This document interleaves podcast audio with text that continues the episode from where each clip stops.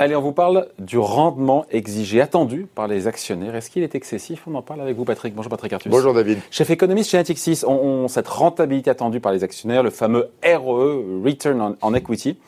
Euh, c'est la norme depuis des décennies. On est quoi? On est à 12 ou 15% c'est ça? Aux États-Unis, 15, dans l'OCDE, entre 12 et 13. Voilà, c'est ce que veut, voilà, ce qu'attendent les actionnaires. Donc, quand ils placent euh, leur argent dans, une action. Euh, alors que les taux d'intérêt, j'ai envie de dire, euh, ont quand même largement baissé depuis, euh, mmh. depuis 20 ans, mais cette norme, elle, est restée euh, au, même niveau. En quoi est-ce que c'est problématique? Bon, d'abord, c'est impressionnant. Il y, a, un graphique que je regarde tous les soirs avant de m'endormir, hein, c'est celui que vous venez de mentionner. C'est le, rendement des fonds propres pour l'actionnaire et le taux d'intérêt sur les dettes des États.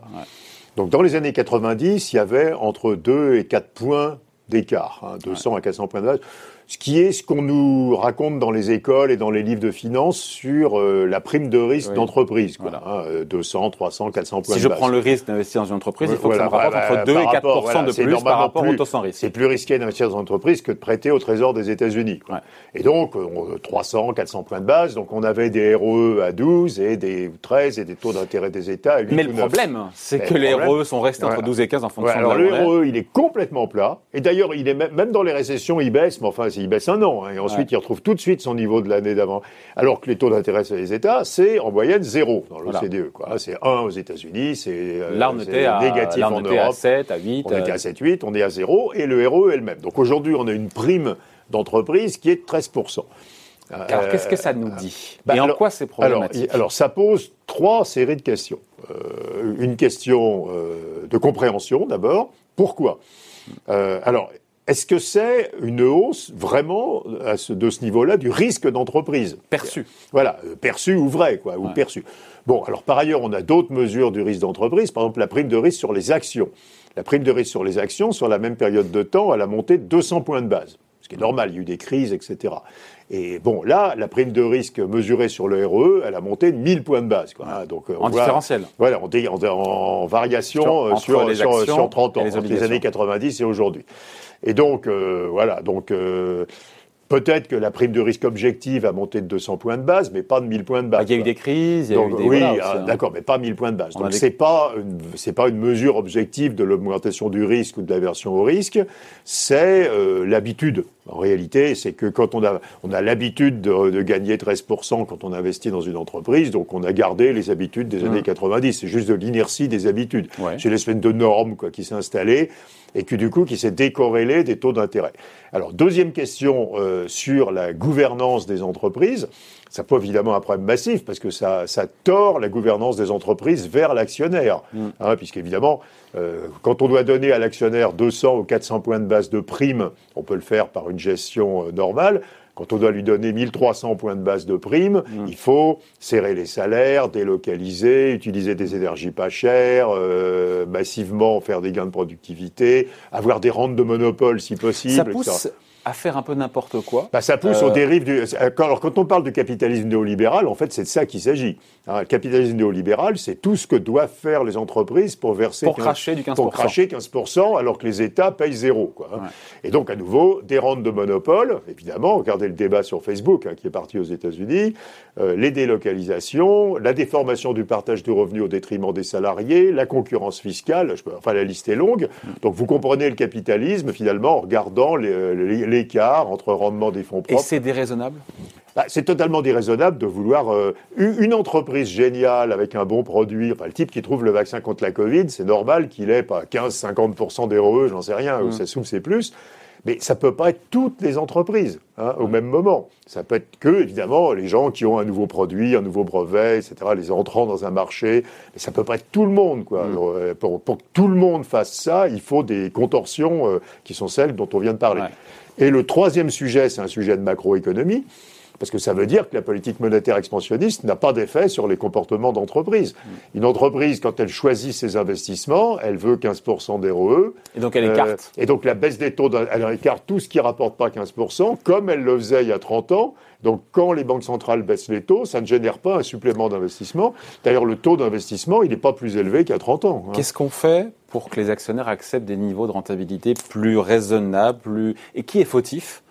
Et voilà. Bah, alors, à nouveau, je pense que c'est juste parce que l'impact d'ailleurs, on l'a dit, c'est compression des salaires, enfin c'est délocalisation, marge, marge de euh, rente de monopole, économiquement, euh, c'est pas, pas, très sain. non, non, non, non, Alors c'est extrêmement intéressant parce qu'on est en plein sur le débat aujourd'hui sur ah, euh, l'entreprise à mission, la RSE, l'objet social. C'est totalement contradictoire. On ne peut pas avoir à la fois maximiser l'intérêt des actionnaires et dire ben, finalement une entreprise euh, à, à mission. Alors une euh, entreprise prospère a pas de problème quoi. Je veux dire une entreprise prospère, elle va pouvoir mettre de l'argent dans la RSE et continuer à payer ses actionnaires.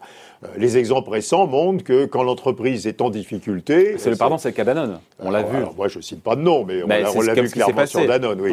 Euh, mais on le, on, le, voit sur d'autres. Hein. C'est évidemment, il se met à avoir un conflit entre le rendement du capital pour l'actionnaire et euh, la volonté euh, sociale ou environnementale de l'entreprise. Donc moi, je défends une thèse peut-être un peu raide, mais qui est de dire l'entreprise à mission, l'objet social de l'entreprise, c'est bien. Il faut, évidemment, faut pousser les entreprises à, en parler avec les conseils d'administration. Avec Mais, mais, mais euh, le vrai objectif du capitalisme contemporain, ça doit être de réduire l'écart entre les taux d'intérêt des États et les réduire le RE. Alors réduire le RE tant que les taux d'intérêt sont à ce niveau-là, mais ça, ça va durer. Mais à qui la faute encore une fois? Pourquoi est-ce que cette demande deux choses. de, rendement non, mais je pense que d'une part, il y a, y a quelque chose qui est involontaire. C'est les fonds de pension, c'est les assureurs. Alors il y a deux choses, c'est l'habitude. J'avais 15, pourquoi j'aurais pas 15 quoi, Et puis, effectivement, la, c'est pas les entreprises elles-mêmes, c'est pas les managements, c'est la concurrence entre les intermédiaires financiers.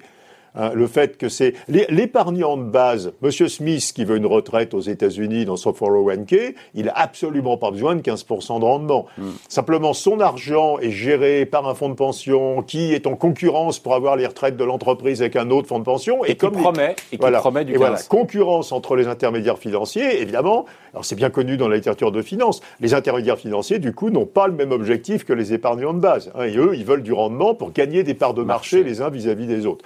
Et donc, du coup, ce qu'il faut remettre en cause, c'est euh, sans doute l'organisation de la gestion de l'argent des retraites. Et donc bah, bah dans les, alors, vous voulez dire des trucs horribles, mais dans les pays d'Europe, bah, dans les pays d'Europe du Nord, c'est des grands fonds de pension publics qui gèrent une grande partie des retraites et ils ne demandent pas 15% de rendement. Ils demandent à pouvoir payer les retraites. Euh, de façon décente et de donner les retraites qu'ils ont promis. on n'a pas besoin de 15% de rendement pour payer les retraites. Il faut, faut en gros un taux d'intérêt réel un peu plus élevé que la croissance du PIB, parce qu'il faut compenser le vieillissement. Quoi. Donc, mais 5% réel, ça marche, quoi, hein, euh, et pas, pas 15%. Euh, donc on peut réfléchir à donner un rôle à des grands fonds de pension publics, comme en Suède, au Danemark, aux Pays-Bas, en Norvège, etc. et puis, ou bien ça vient des entreprises qui vont avoir le courage de dire à leurs actionnaires, les gars, vous n'allez pas avoir 15, vous allez avoir 10. Mais ils vont se faire massacrer après. En Pas sûr, euh, pas sûr. Et, mais en contrepartie. mais entre la différence, je vais l'utiliser pour investir, pour créer des emplois, pour investir plus, euh, pour, euh, pour faire accélérer la transition énergétique, etc. Et vous allez assumer euh, que vous allez diluer, en gros. C'est-à-dire que mm. vous allez recevoir une moindre rentabilité de vos investissements Donc dans l'entreprise. le vrai changement des mentalités, le vrai changement de gouvernance, c'est d'arrêter avec ce standard de RE à 12 ou 15 par Oui, mais oui, même la transition énergétique. Mais on le voit pas, vous on le voit pas. La transition énergétique, c'est extrêmement compliqué à 15% des RE aussi. Euh, les énergies renouvelables, ça rapporte pas, ça rapporte pas euh, ce, ce rendement-là. Euh, ça nécessite beaucoup d'investissements qui sont moins rentables que ça. Donc il y a plein de choses qui bloquent hmm. tant qu'on en est là. Donc si vous voulez, la Mais il n'y a, pas de changement de mentalité. Donc ce que je veux dire, c'est que la bonne volonté. Non, si. Dans, dans, les managements des entreprises européennes, je pense qu'il y a un vrai changement de mentalité. Il y a beaucoup de management, mais ils se disent, mais il va dire quoi mon actionnaire, euh, le fonds de pension euh, américain que j'ai à mon capital pour 3% de mes fonds propres, il va dire quoi mon actionnaire si je lui annonce ça? Il va pas, il va pas, il va pas l'acheter quoi. Et donc, et je crois qu'il va y avoir un vrai divorce de culture entre le monde anglo-saxon et le monde européen continental, probablement aussi sur cette question. Voilà, en tout cas, le rendement est attendu, exigé par les actionnaires, reste toujours, pour l'instant en tout cas, sur ces standards. Mais c'est une variable centrale pour comprendre le capitalisme. Voilà, merci beaucoup Patrick. Au revoir.